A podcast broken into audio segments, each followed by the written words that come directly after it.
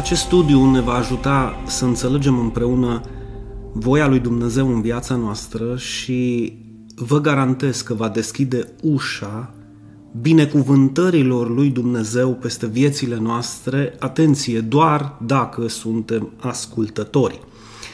Aceasta este condiția, doar dacă suntem ascultători.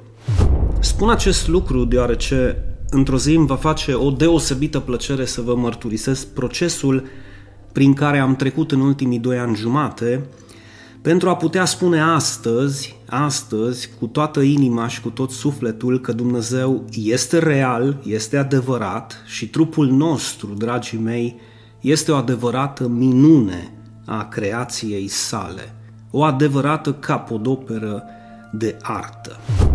Deci, înainte de toate, pentru a fi sănătos, trebuie să mănânci cât se poate de bine, cât se poate de natural posibil. Trebuie să eviți prăjelile și carnea grasă.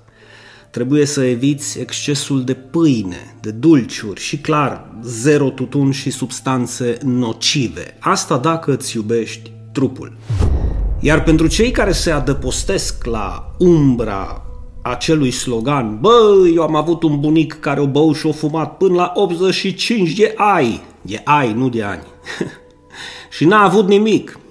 Vreau să le reamintesc tuturor care au acest slogan că acestea sunt excepții. Da, excepții, regula fiind alta. În jur de 115 români, doar români, mor zilnic din cauza fumatului. Aceasta înseamnă aproximativ 42.000 de decese în fiecare an. Știu că ne vedem șmecheri când suntem cu țigara în gură, dar trebuie să ne gândim la sănătatea noastră. Suntem pe locul 5 în Europa, pe locul 5 la numărul copiilor adolescenți care, spre exemplu, au fumat în ultima lună. Asta demonstrează, după părerea mea, lipsa de educație și locurile fruntașe la capitolul cât suntem de șmecheri. Cât despre alcool, în fiecare an, dragii mei, alcoolul este responsabil peste 3 milioane de decese, 3 milioane de decese și un sfert din aceste decese în rândul tinerilor sub 30 de ani. Sub 30 de ani. Această cifră ar trebui să te preocupe puțin. Este Dumnezeu responsabil pentru toate aceste consecințe dăunătoare? Nici de cum. Gândurile lui Dumnezeu pentru noi sunt gânduri de bine, sunt gânduri de a ne dărui un viitor și o nădejde, precum spune Sfintele Scripturii. Dar câți dintre noi românii suntem preocupați adânc în inimile noastre de ceea ce își dorește Dumnezeu de la noi? Spune Evrei 11 cu 6, fără credință este imposibil, imposibil să-i fim plăcuți lui Dumnezeu pentru că oricine se apropie de Dumnezeu trebuie să creadă că El este, El există și că îi răsplătește pe toți cei ce îl caută. Și nu cred că există niciun fel de răsplată pe acest pământ mai minunată și mai de preț în această viață trecătoare decât răsplata lui Dumnezeu pentru tine și familia ta. Crezi tu că Isus este Fiul lui Dumnezeu, că a murit în locul tău, că a fost îngropat și a înviat în a treia zi conform Sfintelor Scripturi?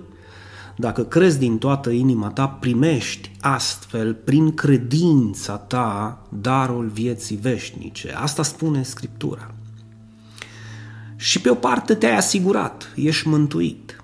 Dar mai ai o viață întreagă de trăit și întrebarea mea ce vei face ca să poți să o trăiești din plin.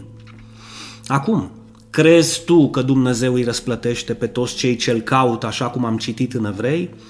Cei ce caută voia Lui. Îți propui începând de astăzi împreună cu mine să treci și tu de la o religie la o relație intimă și adevărată cu Dumnezeu, căutând astfel să împlinești cuvântul Lui în viața ta? Ei, dacă tu te decizi și vei spune da, Dinu, vreau și eu, vei primi o răsplată divină pentru tine și casa ta. Lumina lumii sunteți voi, de cumva cineva la noi, pe munte pune o cetate, atunci aceea nu se poate, acolo stând, de a fi ascunsă. Lumina care a fost aprinsă nu este pusă sub obroc, ci în sfeșnic este al ei loc. Pentru că numai de pe masă lumina dă celor din casă. Și tot așa vreau luminând lumina voastră ca văzând lumea ce fapte ați săvârșit, să fie astfel proslăvit numele Tatălui din cer. Aceasta e ceea ce vă cer. Amin.